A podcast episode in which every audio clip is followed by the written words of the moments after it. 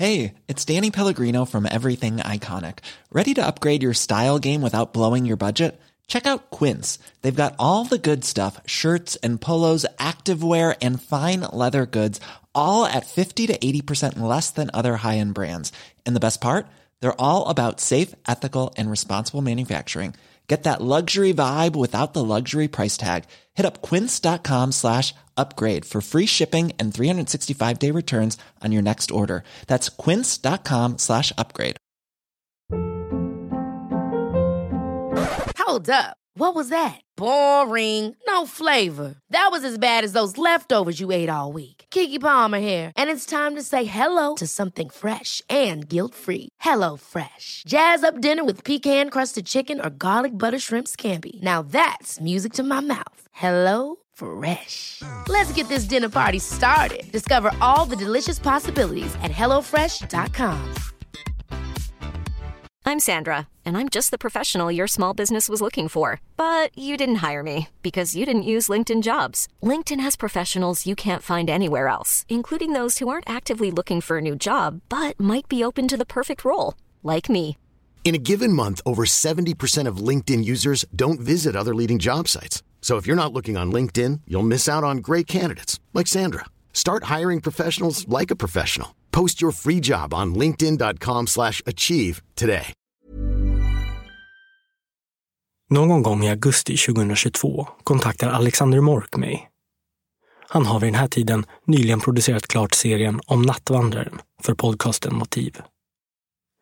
Alexander vill träffas och jag är själv pappaledig så jag föreslår att vi kan prata i telefon eller över en videolänk. Men han vill ses. Han vill inte prata över telefon. Jag blir lite orolig. Vad är det som har hänt? Varför vill han inte prata i telefon? Några dagar senare träffas vi i Blecktornsparken på Södermalm i Stockholm. Alexander är hemlighetsfull och berättar att han sedan några månader tillbaka har arbetat med en fortsättning på serien om Nattvandraren. Och det har utvecklats till en historia som är något utöver det vanliga. Alexander pratar uppjagat om en rättsskandal, om plantering av bevis och om en hemsk olycka. Och det rör en av de största mordutredningarna i svensk kriminalhistoria. Och när Alexander är klar vet jag inte riktigt vad jag ska tro. Det tar lång tid innan jag kan smälta det Alexander berättat. Någon månad senare skickar Alexander de första grovklippningarna till mig där han berättar hela historien. Jag blir först i Sverige med att få lyssna och snart är även jag förlorad i samma mysterium. Kan det här verkligen vara möjligt? Via en krypterad kanal börjar jag och Alexander kommunicera med varandra och klipper vidare. Alexander är tydlig med att vi inte kan ringa eller mejla till varandra. Och ingen ska få höra någonting förrän allt är klart. Du lyssnar på Att skapa ett monster. En serie i åtta delar av och med Alexander Mork. Del 1. Vägen in.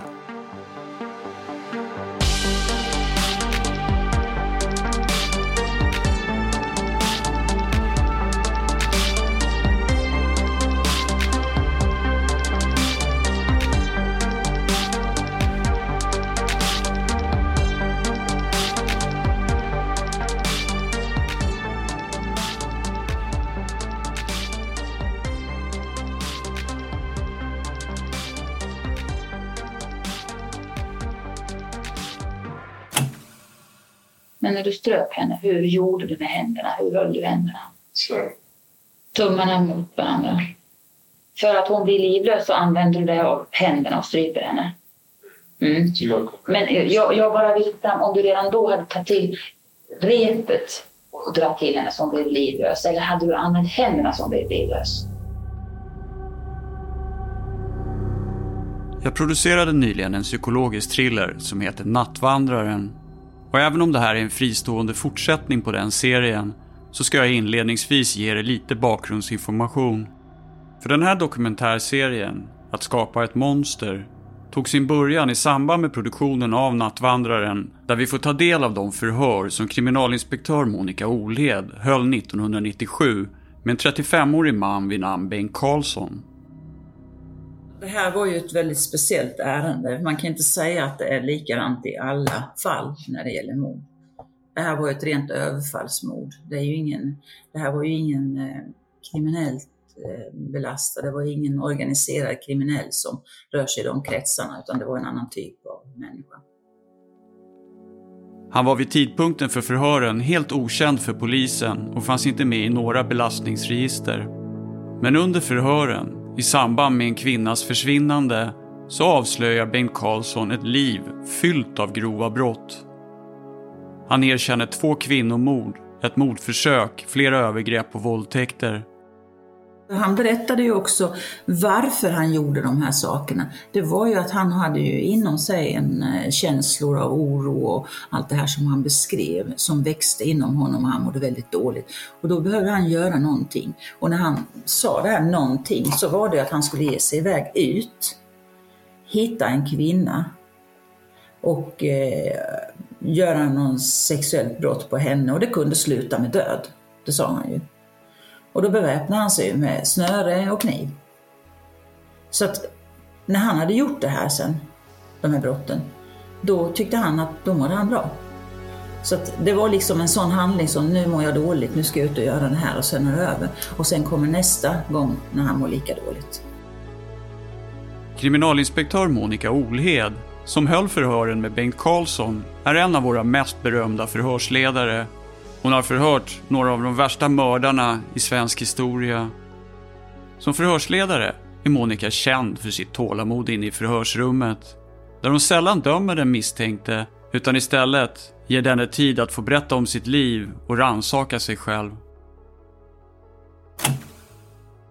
Det tanken var illa. Men eh, Bengt, det här som du binder henne med, Tog du det med dig ifall det skulle behöva stå för vinna? Jag har aldrig haft i jackan. Har du haft i jackan? Jag har alltid haft det i jackan. Mm. Vad var det för typ av rep? Om du beskriver. Det som att man har ett vitt, som vi kallar för plastrep. Mm.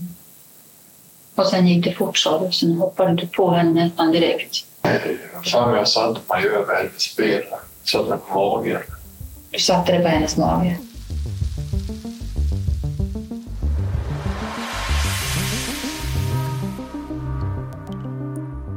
Jag blev som besatt av förhören och hur allting fungerade i verkligheten inne i förhörsrummet. Det var inte alls som jag hade upplevt det tidigare, hur det hade skildrats i filmens värld. Första gången jag lyssnade på förhören visste jag ingenting om brotten. Tredje gången var det en helt annan historia som utspelade sig.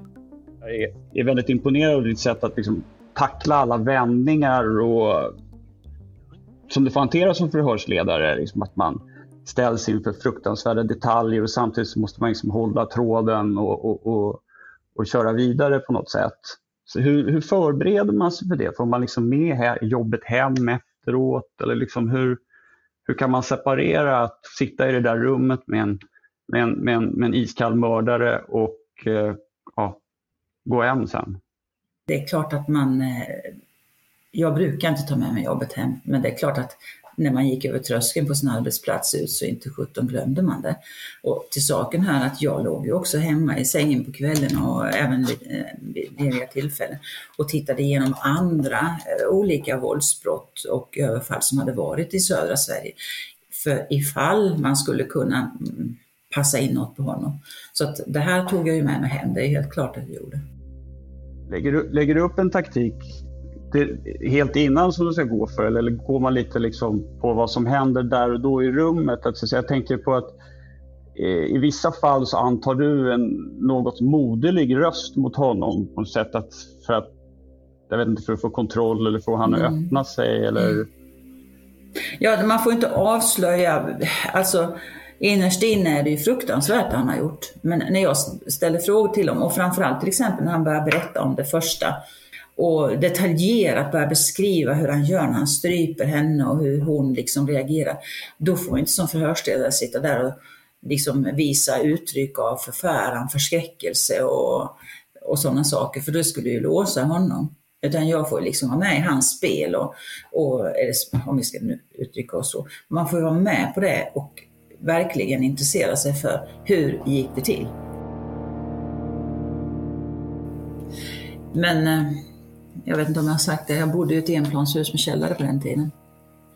Och eh, det var en inre källare alltså, så det var ju bostad där nere också. Och jag var ju väldigt slarvig att låsa ja, altandörren och sådär. Det var inte så noga att stänga något fönster. Men eh, efter det här så lovade jag att jag låste altandörren.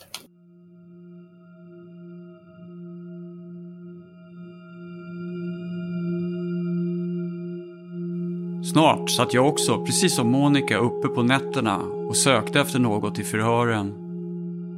Det var tungt att lyssna på och att arbeta med. Jag hamnade djupt inne i psyket på en kriminalinspektör och en brutal och hänsynslös mördare. Jag blev berörd, tagen, skräckslagen efter att ha lyssnat på detaljer om brott som aldrig går att radera från mitt minne. Men något annat hände också. Efter att ha lyssnat på förhören om och om igen så hade jag plockat upp en hel del detaljer om den dömde mördaren Bengt Karlssons tillvägagångssätt. Hans modus operandi. Han uppgav att han alltid hade haft en kniv och ett rep i fickan sedan tidig ålder. Han cyklade ofta när han begick brotten. Han samlade troféer från sina offer. Han attackerade kvinnor plötsligt, till synes helt utan motiv. Omständigheter som gör brott oerhört svåra att lösa då gärningsmannen varken har någon anknytning till platsen eller offret. Har du aldrig varit rädd för att nu kommer någon och hämtar mig? Har du på det? Har du, inte? har du aldrig tänkt tanken på att jag har ju faktiskt tagit livet av honom? Det var väl kanske i början det fanns tanken va. Men att det kunde hända. Nej, sen tänkte jag nej. Mm. Sen var det bara liksom. Sen la du locket på? Ja. Under arbetet med serien Nattvandraren var det en detalj som hade etsat sig fast i minnet. Något som chockade mig. Och det var att det var bara jag och kriminalinspektör Monica Olhed som verkligen hade lyssnat på själva inspelningarna från förhören. För det är en stor skillnad att lyssna på ett förhör och att läsa om ett förhör. Så att du är ensam i förhören med någon gång eller så att Alla du förhör. hela tiden? Nej, nej, nej. Christer Magnusson var med då första förhöret. Sen var jag själv i alla förhören. Oj. Idag rekommenderar man att man är två för att en ska liksom sen skriva egentligen, att du inte ska skriva utan att någon annan ska skriva ihop det för att, eh, ja. Ja, det är ju en sanning. Så egentligen så är det bara att du som har tittat eller som har förhört honom och sett vad han har svarat i, i de förhören som jag har lyssnat på, eller? Det är bara du och jag som Nej. har det i stort sett. Ja, ja de som har alla läst som har läst det, alla som har fått ta del av fuppen. Och efter varje förhör så träffar man ju de Mm. andra och så går man igenom vad som har kommit fram i förhören. Men det är ju helt rätt. Men det här med att man håller ett förhör så är det ju ofta så att det lämnas iväg för utskrift. Men håller man ett förhör eh, som spelar in allt man säger, så kallat dialogförhör, då är det ju ofta förhörsledaren själv som skriver. Så är det ju. Det är ju sällan den biträdande förhörsledaren skriver ut. Ibland kan det vara så. Ni kanske kan höra min förvåning när Monica berättar att hon höll förhören själv. För det innebar att Monikas kollegor bara hade läst övergripande sammanfattningar av förhören. Jag hade lyssnat på dem om och om igen. På joggingrunder, vid matlagning, vid nattning. Jag insåg att jag hade plockat upp detaljer och nyanser som kanske inte ens polisen hade noterat. Men om du får jobba på det här sättet som du håller på och plocka fram minnesbilder och närma dig händelser mer och mer. Ja, men mål kan jag nästan säga till 100 procent att jag inte har. Ett mål i alla fall. Som man kan minnas, men kanske något i närheten. Alltså, mål, eh, typ strykning, sånt det kan jag inte minnas. Alltså. Men du utesluter inte det? Men jag vågar ju inte utesluta det längre. Det är det som är skrämmande. Det är det jag är rädd för ju. Det här med att han inte vill minnas, han minns inte fler brott och så vidare. Han körde med det också. Han sa ju det, kan du säga årtal och sådana saker. Det här tolkar jag hela tiden med, han vill inte berätta. Han vill ju såklart veta vad vet polisen, vad vet vi? Jag tror inte han ville berätta, även om han visste att det fanns fler saker. Och då använde han det. Kände du hela tiden att han fiskade efter vad du visste? Uh, nej, nej, jag vill inte påstå att han hela tiden fiskade efter det. Det tror jag inte, nej. Han försökte nog bara hålla inne berättelsen så länge som möjligt, tror jag. Och när serien Nattvandraren var klar lämnades jag med en känsla av att jag själv inte alls var färdig. En känsla av att det kunde finnas mer att utforska. Ni vet en sån där tanke som inte riktigt går att släppa. Jag kunde helt enkelt inte sluta fundera över om det fanns andra oblösta brott som jag kunde hitta. Baserat på all den kunskap jag hade fått om Bengt Carlssons modus operandi efter att ha lyssnat på förhören så många gånger. Jag var också inne i en period då jag visste mycket om fallen och tidsperioden efter all research. Så jag bestämde mig för att fortsätta intervjua kriminalinspektör Monica Olhed. Men med en stor skillnad. Den här gången antog jag själv rollen som utredare. Det var ett sätt att få införliva en barndomsdröm, att få leka utredare på verkliga fall. Nu fungerar det. Ja, vad bra, vad trevligt. Eh, Hej, har du haft det bra sen vi hörde senast? Absolut, absolut. ja. Jag jobbar ju en del fortfarande och har klarat av corona och allt möjligt. Förra gången jag pratade med dig så jag ska bara göra det här så är jag färdig sen. Men är det svårt att sluta? Är det fortfarande roligt att jobba? Ja, jo det är det. Men det är ju så här att det är pengarna det handlar om hos polisen. För att sist vi pratades vid, då skulle vi jobba klart våra ärenden som vi hade i den så kallade seniorgruppen. Cold det fanns ju inte pengar. Eh, nej, absolut inte, utan det var mm. färska ärenden. Men sen fanns det inte pengar till oss längre, så vi skulle göra klart ärendena. Men sen efter det så kom polisområde Malmö. Det var egentligen bara ett tankeexperiment. En nyfikenhet som behövde stillas. När vi pratade förra gången så hade jag liksom lyssnat på förhören och försökte komma in i ditt psyke och försöka förstå vad som hände där och då i mm. förhörsrummet. Och nu har ju du lyssnat på liksom, och då är jag ju väldigt nyfiken. Vad, vad kände du när du lyssnade? Jag tyckte det var väldigt intressant att lyssna på förhöret fastän jag själv höll det. Det var väldigt intressant, tyckte jag. Och eh, när man sitter och lyssnar så här efteråt så tänker man, man kunde ju ha ställt de frågorna också och man kunde kanske gjort så också. Men nu blev det bra ändå till slut. Är det någon speciell fråga som du tänker på då? Eller frågor? Nej, Nej, inte någon speciell fråga, men det fanns ju situationer där man kunde kanske vidareutveckla någonting. Men det jag kom att upptäcka under mina intervjuer med Monica Olhed överträffade mina vildaste föreställningar om vad det kan innebära att bedriva en egen utredning. Snart var jag mitt uppe i ett av mitt livs största äventyr. Men det här som, detta som vi pratar om nu, det här som jag berättar för dig, det finns inte offentligt någonstans för det är bara mina egna, som du säger, sjuka tankar.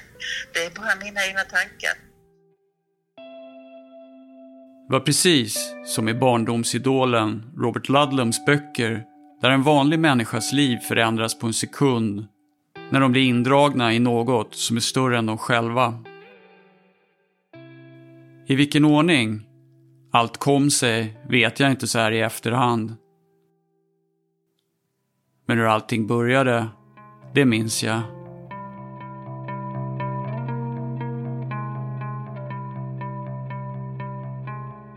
Om man tittar så här bak i efterhand och, och jag, alla människor har väl en tendens att resa tillbaka i tiden och göra olika val rent mentalt även fast det inte går.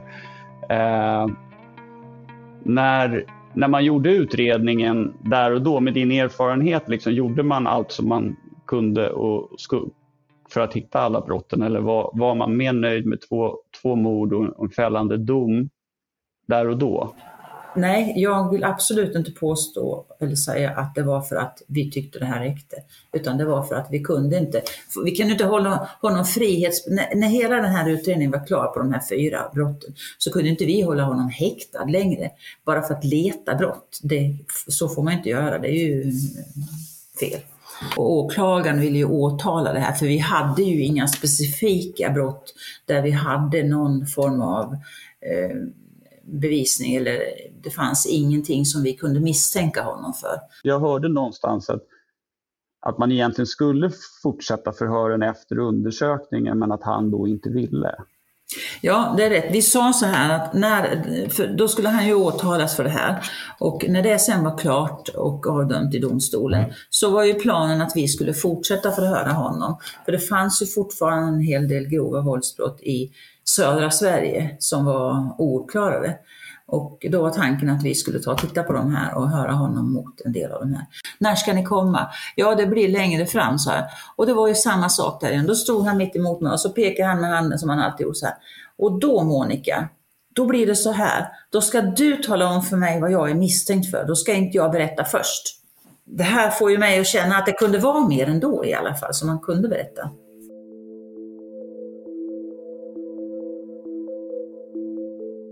Jag har under mina samtal med Monica Olhed kommit att respektera henne högaktligen för hennes kunskaper som förhörsledare. Och det blir därför också på många sätt frustrerande att återigen höra hur hon också trodde att det kunde finnas fler brott som Bengt Karlsson hade begått som aldrig uppdagats. För efter att ha lyssnat på förhören så litar jag verkligen på Monikas magkänsla. Vi var ju ett team som jobbade. Jag höll ju på mycket med förhören. Och sen skulle man ju också skriva ut det här, så det var ju mycket av det som gick till min tid. Mina kollegor jobbade med att plocka fram eh, de här brotten som han pratade om. Och på den tiden så eh, fanns det inte synligt på dataskärmen det som var mer än fem år gammalt. Så då fick man ju gräva djupare liksom för att komma där. Och det var de som jobbade och samlade in information och sånt som behövdes till nästa förhör. Så då fick du en liksom beskrivning av det som du kunde ta med dig in till nästa förhör liksom snabbt? Ja, till exempel när de, när de plockade fram de här gamla anmälningarna och, eh, från 1977. Det fick Hur många de, hittade de plockade, då? Jag tror att det var 11. Jag tror det var 11. Men 11 anmälningar, mellan vilka år då? Det var 77 som alla de här 11 var. Så vill jag minnas det.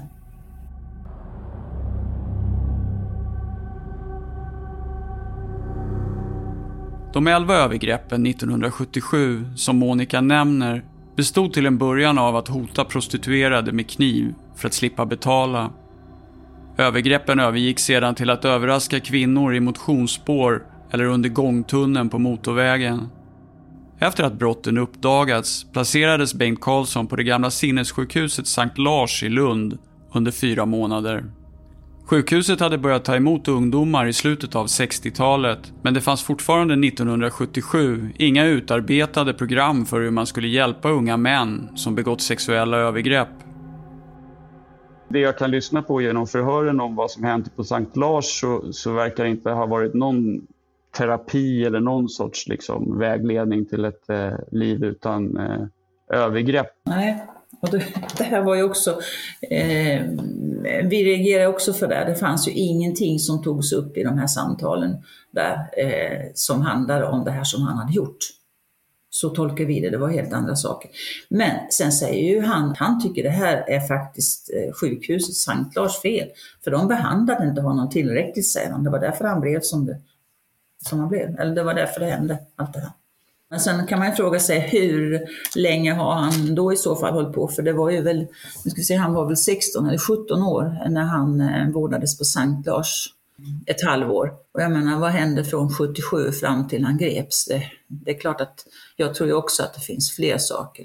Så man kan ändå anta att det finns ganska många orapporterade brott så att säga i Ja, både orapporterade och rapporterade som inte är lösta, som kan vara han, det tror jag. Men om det är mord, det vågar jag inte säga, men någon form av överfall.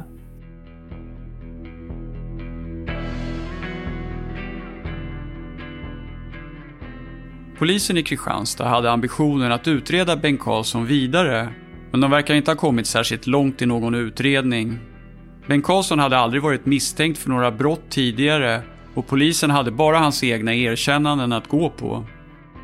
Andra eventuella brott som kunde ha begåtts kunde också ha skett inom olika geografiska områden i Sverige, mellan olika polisdistrikt. En omständighet som komplicerar utredningar och gör det svårt att finna gärningsmannen. Inget material fanns heller digitalt 1997, vilket gör det svårare att dela utredningar. Samtidigt skulle Bengt Karlsson ändå dömas till livstidsfängelse för sina erkännanden under förhören. Och därför var alla ytterligare undersökningar man företog en onödig kostnad. Över åren har Bengt Karlssons namn dykt upp i samband med flera olösta brott, men det har aldrig lett till någon vidare utredning. Vad skulle det krävas idag för att starta en utredning om det finns fler brott som har begåtts? Jag tänker på att det kan finnas anhöriga till offer som vill veta som har hänt och som förtjänar att få veta vad som har hänt med nära och kära. Ja, alltså det måste ju finnas någon form av eh, saker, bevisning som pekar på att det är han. Att han blir misstänkt, skäligen misstänkt så att han når upp till den nivån. Det måste finnas. Kanske att någon som lyssnar har information som de kan komma med.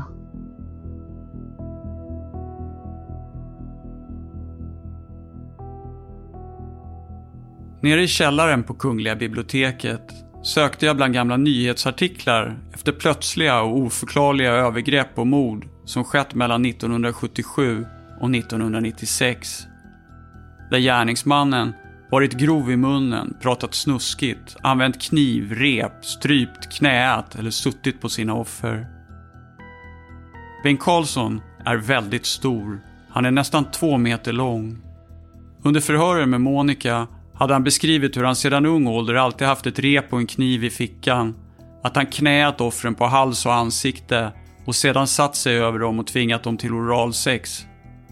Så ett mord kanske inte alltid hade rubricerats som ett sexbrott. Under min research till Nattvandraren hade jag också noterat att Bengt Karlsson under många år hade arbetat som djurskötare och då transporterat kadaver över mellersta Sverige. Så han har kunnat vara lite var som helst, när som helst. Bland sökresultaten var det ut ett 30-tal brott som begåtts mellan 1977 och 1996 och skickade sedan dem till Monica. Det var såklart en galen chansning, men jag var spänd på om Monica skulle känna igen något. Några detaljer kring de olika fallen. Jag skickade ju dig en lista på, på nyhetsartiklar som jag tittade på som, som, som du, har, du har tittat på också, eller? Jag har tittat igenom dem, ja. Men det, grejen var att det var lite svårt därför att många av de här brotten, de är ju redan uppklarade. En del av dem i alla fall. Men alltså oavsett allt det här som du skickade, det krävs att det finns någon form, någonting som pekar på eller gör att han kan bli misstänkt för det här. Att det pekar på att det här är han. Han måste ju inte bli misstänkt för man ska öppna upp ett brott. Man kan öppna upp en gammal anmälan om det kommer fram nya saker som gör att eh, man kanske kan utreda vidare. Finns det någon eh, människa som har ändrat sin lojalitet helt plötsligt och vill berätta, ja då tar man berättelsen så får man se hur långt det räcker. Men det är inga, inga sådana som du har tittat på i de som jag skickade som du har känt att så där, det där var nog han men vi lyckades aldrig bevisa det? Ja, jag hade ju bara tittat igenom de länkarna som du skickade. Jag har inte gått grävt djupare i dem. Men inte direkt så jag kan säga att nej, den här skulle vi nog kunna ta på honom. Men, jo, vänta. Det som var i Falkenberg, Växjöområdet, eller Falkenberg, Göteborg, så, där kan jag tänka mig kan vara något. Fallet som Monica nämner rör Busaba Karlsson. En 29-årig kvinna från Falkenberg som hittades mördad i närheten av en TV-mast i Delsjöområdet utanför Göteborg den 10 september 1989. Anledningen till att jag tagit med Busaba Karlssons fall bland mina sökningar är att det sker nära ett motionsspår. Hennes kropp återfanns svårt tilltygad där mördaren hade använt någon form av trubbigt föremål mot huvudet och kroppen som föranlett inre blödningar. En del av hennes ägodelar hade spridit längs riksväg 45. En metod som Bengt Karlsson använt sig av vid andra brott han erkänt under de förhör som jag har lyssnat på. Kanske för att utöka brottsplatsen eller för att sätta sin egen signatur på mordet. Än idag är mordet på Besabba Karlsson olöst. Nej men alltså det tänkte vi också då ju. För jag kommer ihåg att framförallt Göran jobbade också en del med det här Busaba. Men vi kom ju aldrig längre. Vi kunde liksom inte på något sätt koppla det till honom. Eller det, det fanns liksom ingenting att gå på då. Hans bästa vän bodde ju i Falkenberg, så han borde ju ha varit ja. i Falkenberg rätt ofta. Han jobbade på ett hotell eller någon Precis. nattklubb där ja, också. Som, som, som vakt. Mm. Som någon form av vakt eller inkastare eller utkastare eller vad det var. Det, så där kan jag tänka mig, där, där hade vi också tankar på att det kunde vara han. Men vi kom aldrig så långt. Vi, vi kunde inte nå fram så långt att vi kunde delge honom misstanke. Bengt Karlsson arbetade som vakt på Stadshotellet i Falkenberg, där även Busaba arbetade och Monica och hennes kollegor försökte därför få fram loggar på om Bengt Karlsson hade arbetat den kvällen då Busaba Karlsson försvann. Du vet ju själv, man försöker ta fram hur han har jobbat, var han har jobbat. Men det stämmer ju inte alltid. Jag menar, även om du har en stämpelklocka eller du själv, du kan ju bara registrera tiden och säga att du ska ut på ett ärende. Alltså, förstår du? Det, därför det här var åtta år senare också som Ja, och det, kunde man inte få fram allting heller. Mm. Nej, men ju, det var intressant för oss också, det kommer jag ihåg. Och jag tänker precis som du, att när han tar livet av eh, det var Marie först och sen Karina. Då har han något tidigare såklart. Och det hade han ju, för han hade ju de här försöken i Halmstad. Och det kunde ju lika gärna blivit mord, för det var ju bara ren tur att de här överlevde. Framförallt hon i den här mm, ja, grönområdet där. Det var ju bara ren tur att hon överlevde. Vi vet ju att han rörde sig i södra och västra Skåne rätt så mycket och även i östra. Men att han rörde sig mellan Sverige är ingenting som vi känner till. Jag tror däremot inte att han har rört sig i Stockholm. Men jag vet ju inte det. Men Göteborg misstänkte du? Ja, Göteborg, vi, Malin, jag kommer ihåg det här mordet på kyrkogården. Det hade vi lite i åtanke då ju. Men vi kunde ju inte få fram så mycket så vi kunde liksom delge honom någon misstanke om det.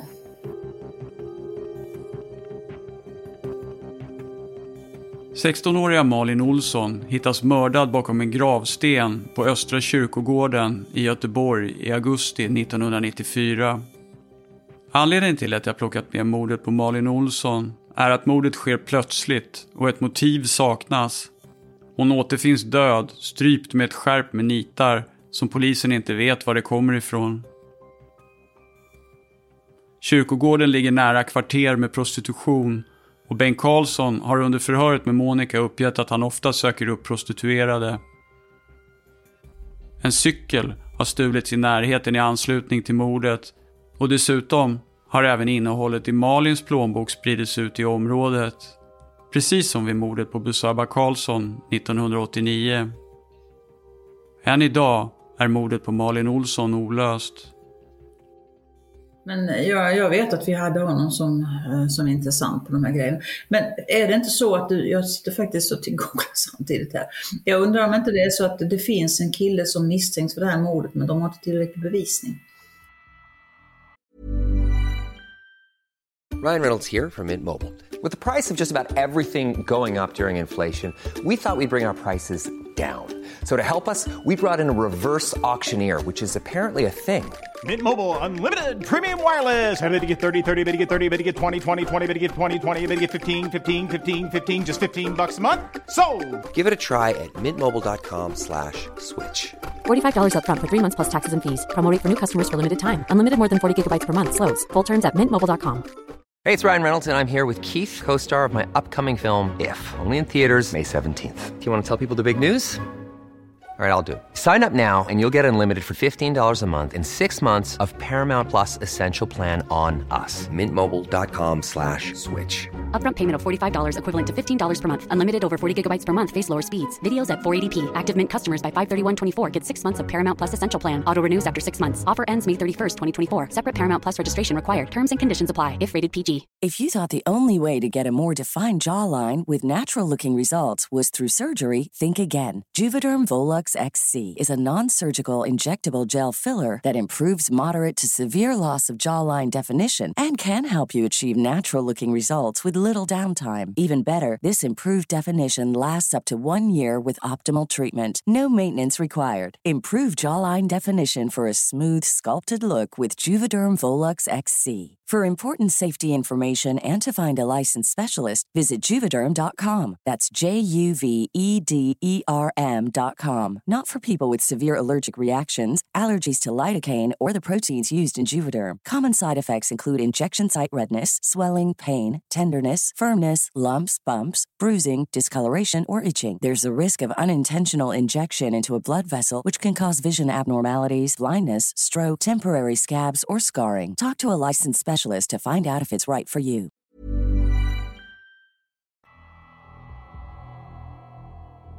De övergrepp och mord som Monica och jag diskuterar har vi inte studerat ingående och vi talar därför bara om dem utifrån likheter med andra brott som Bengt Karlsson har erkänt.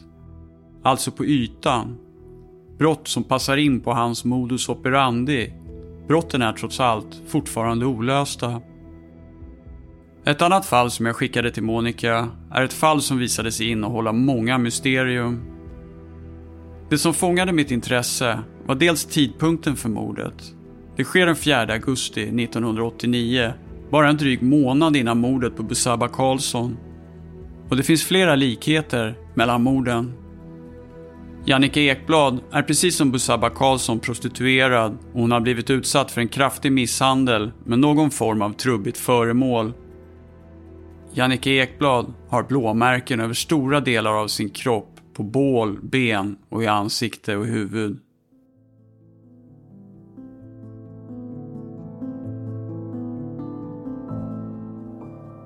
–1989 är Jannike Ekblad 26 år och hon bor i Malmö. Hon är prostituerad och är välbekant med många av torskarna som hänger på stritan i Malmö, nära Sankt Knuts väg. Jannica är vanligtvis en glad och orädd tjej. Men just den här eftermiddagen, den 3 augusti 1989, är hon orolig när hon träffar sin mormor. De sitter och fikar när Jannica blir upphämtad av en man, uppskattningsvis runt 17.00. Och de ska åka till hans vinterbonade sommarstuga som ligger ödsligt, som i en skog, i närheten av Hässleholm. Jannica har varit där tidigare och Jannicas mormor uppger att kunden har skickat pengar till Jannica flera gånger. Och Jannica har ringt mannen flera gånger ifrån henne, något som mormor är lite irriterad över då det kostat pengar. Jannica vet inte riktigt vägen till stugan, men det tar cirka en timme från Malmö. Stugan är liten med en altan på framsidan med sittbänkar. Inne i köket finns det ett köksbord med en lampa och en pump där man pumpar vatten för hand och ett sovrum med en bred säng. Det är mattor överallt på golven. Jannikas mormor vill bjuda in mannen på en kopp kaffe och en smörgås. Men Jannika säger att det inte är lönt, för mannen är för blyg. Men hennes mormor följer med Jannika ut till bilen när hon är ute och lämnar av lite kläder i mannens bil. Bland annat en svart topp med djup urringning på båda sidorna. Hon är osäker på modellen på mannens bil. Det är en mellanblå bil med fyra dörrar. Den har ingen koffert där bak så hon tror att det är en herrgårdsvagn. Hon tänker själv att där skulle jag sitta bekvämt i baksätet. Jannikas mormor ser aldrig riktigt hur mannen ser ut, bara på avstånd. De enda detaljer hon kan uppge är att han inte är svarthårig, mer mellanblond och ser normal ut. Något senare tar Jannica farväl. Hon ska först träffa sin väninna Angeli vid Stadsmissionen innan hon ska åka vidare till mannens stuga. Då är det så här, med Jannikas försvinnande, så då börjar jag nysta sig så här, för att eh, Jannica då har en väninna som går på Streetan också som heter Angelin. Ja. som förhörs. Om, om, Ja, om hon är god vän med Jannica och pratar. Hon har ringt och Mm. varit liksom stressad Mm. och, och bekymrad över någonting. Så Mm. man kan väl säga att Jannica är eh, ganska... Hon är rädd för någonting Mm. den här dagen. Ja, just det.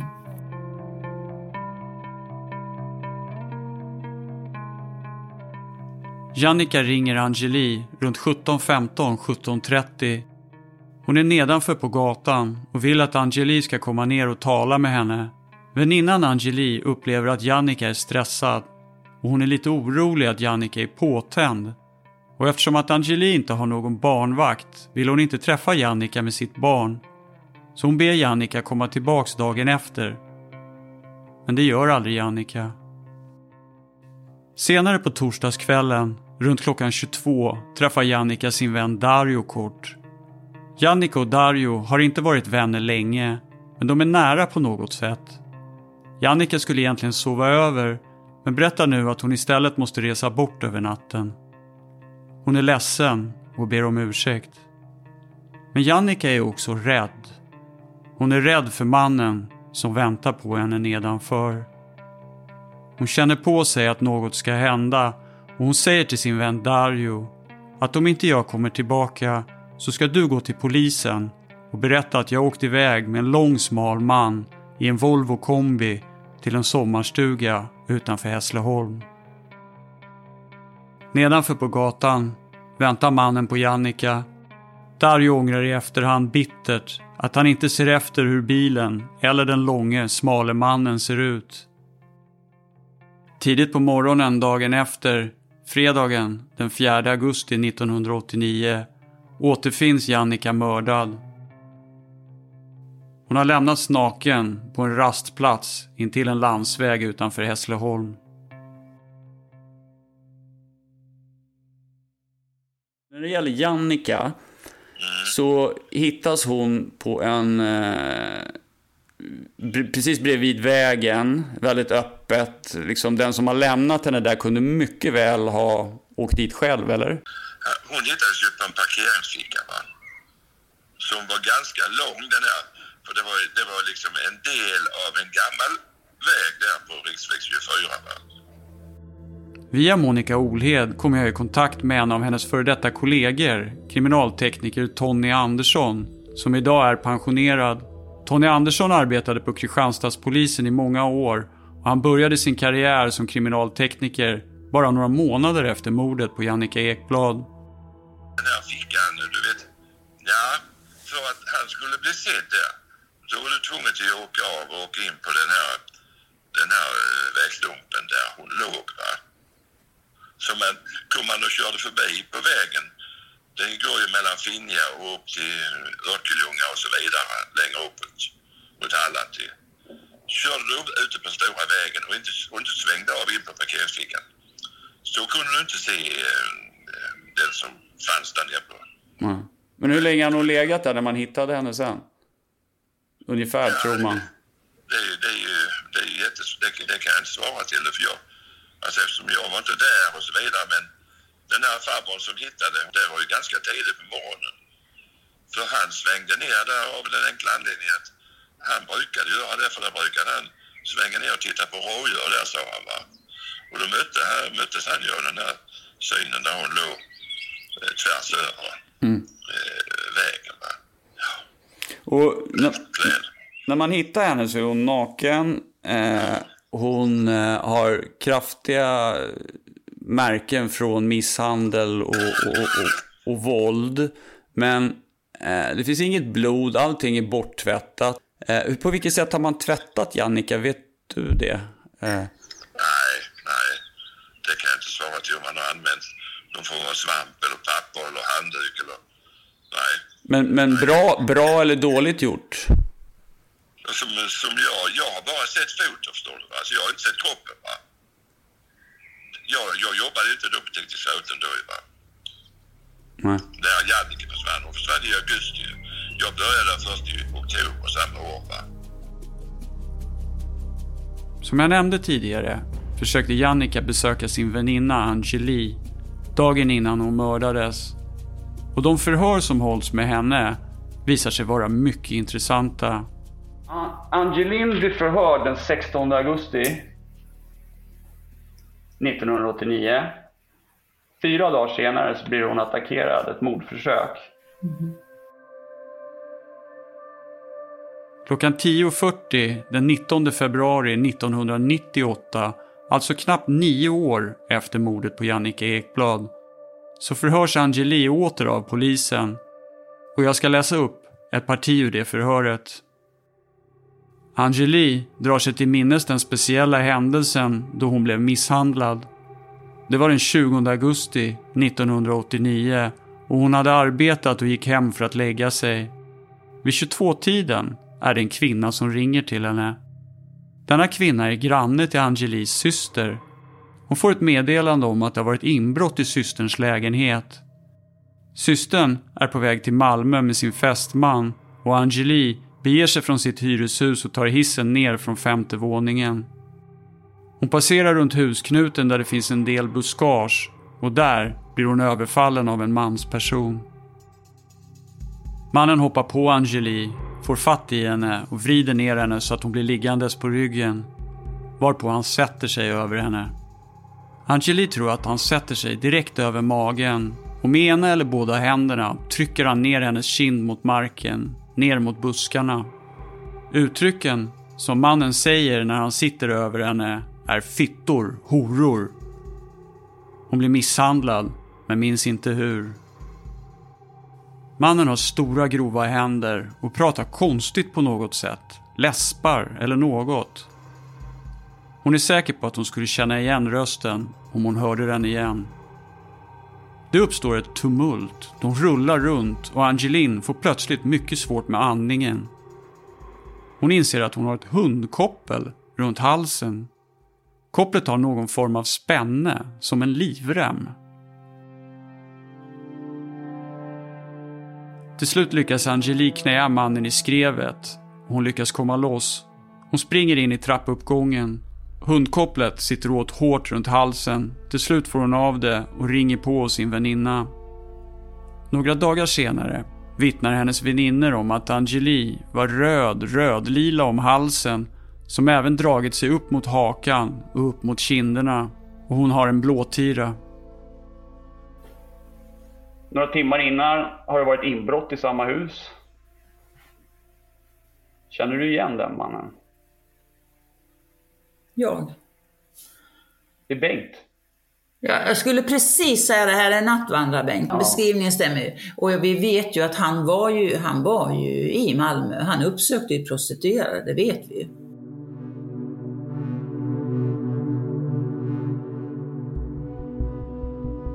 Anledningen till att jag reagerar så starkt på mordförsöket är att det är precis det här tillvägagångssättet jag har sökt efter bland ouppklarade brott som påminner om Bengt Carlssons modus operandi.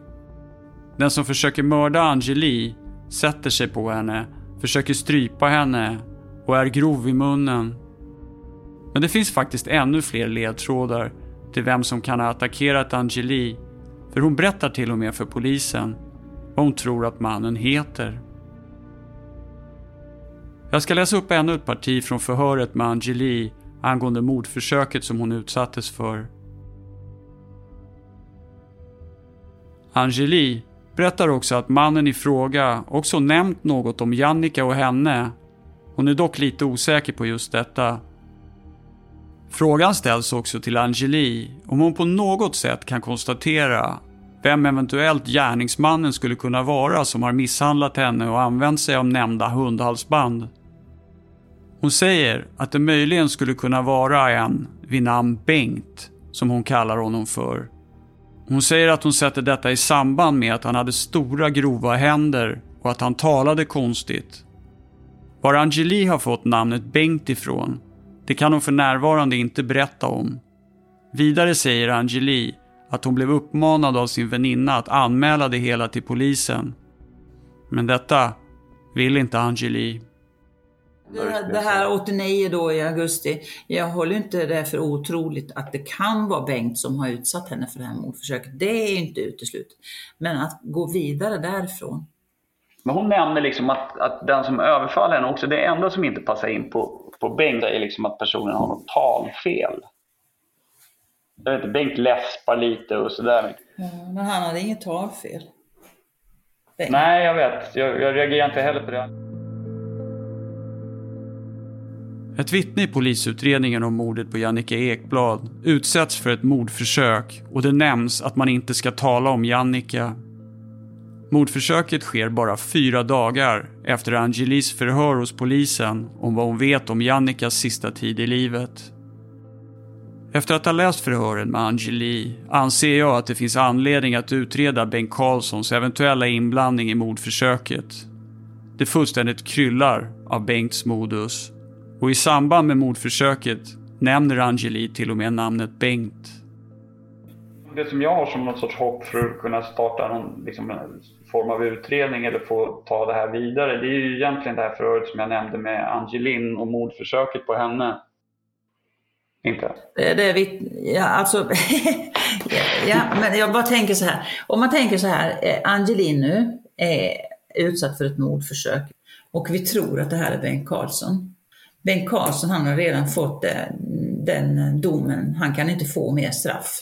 Alltså först får man tänka sig varför ska man öppna upp det här? Det är klart att man öppnar upp ett mordförsök, även om det är gammalt. För att, frågan är preskriptionstiden, den är ju borta nu. Men mordförsök, hur såg det ut då? Preskriptionstiden där. Mm.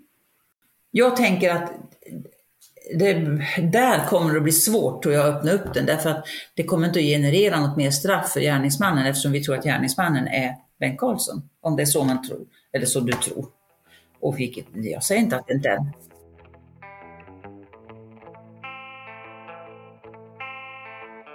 Som ni hör så kanske Monica skulle kunna hålla med mig om att det skulle kunna vara Bengt Karlsson som Angeli beskriver från mordförsöket och att han därmed även kan vara inblandad i mordet på Jannica Ekblad.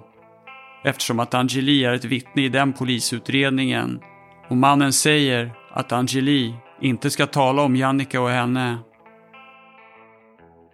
Men det finns också en annan omständighet som gör att jag aldrig kommer kunna övertyga Monica om det. Ett mycket övertygande argument. Det var ett mord i Hässleholm som jag skickade till dig också. Hässleholm? Ja, men det var väl Jannica-mordet. Det var väl hon som hittades naken. Det var, var Jannica. Kanske det, var, det kanske ja, det var. det är Ulf Olsson ja, som ja, mördade ja, det var Linn. Olsson, just det. Ja. Mm. Mm. För trots alla tecken på att det kan vara Bengt Karlsson som omnämns av vittnet Angeli så har jag uppenbarligen misstagit mig. Jag kanske ser spöken. För mordet på Jannica Ekblad är redan uppklarat. Mördaren är dömd och kriminalinspektör Monica Oled var med under polisutredningen 2004 och hon var en bidragande orsak till att man hittade Jannikas mördare. Hon höll till och med flera av förhören med honom. Och i samma sekund öppnas istället dörren till en enorm labyrint. Mannen som är dömd för mordet på Jannica Ekblad heter Ulf Olsson. Och han är även dömd för att ha våldtagit och mördat det tioåriga barnet Helene Nilsson i Hörby i mars 1989. Jag tar ett steg in genom den öppna dörren och kliver in i labyrinten.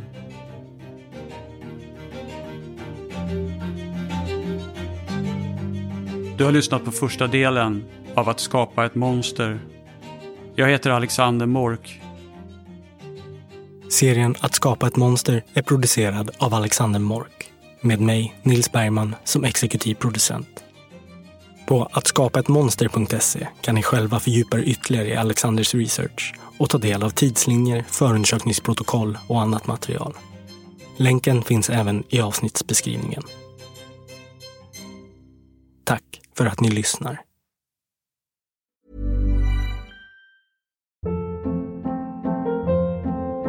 Hold up. What was that? Boring. No flavor. That was as bad as those leftovers you ate all week. Kiki Palmer here, and it's time to say hello to something fresh and guilt-free. Hello Fresh. Jazz up dinner with pecan-crusted chicken or garlic butter shrimp scampi. Now that's music to my mouth. Hello Fresh. Let's get this dinner party started. Discover all the delicious possibilities at hellofresh.com.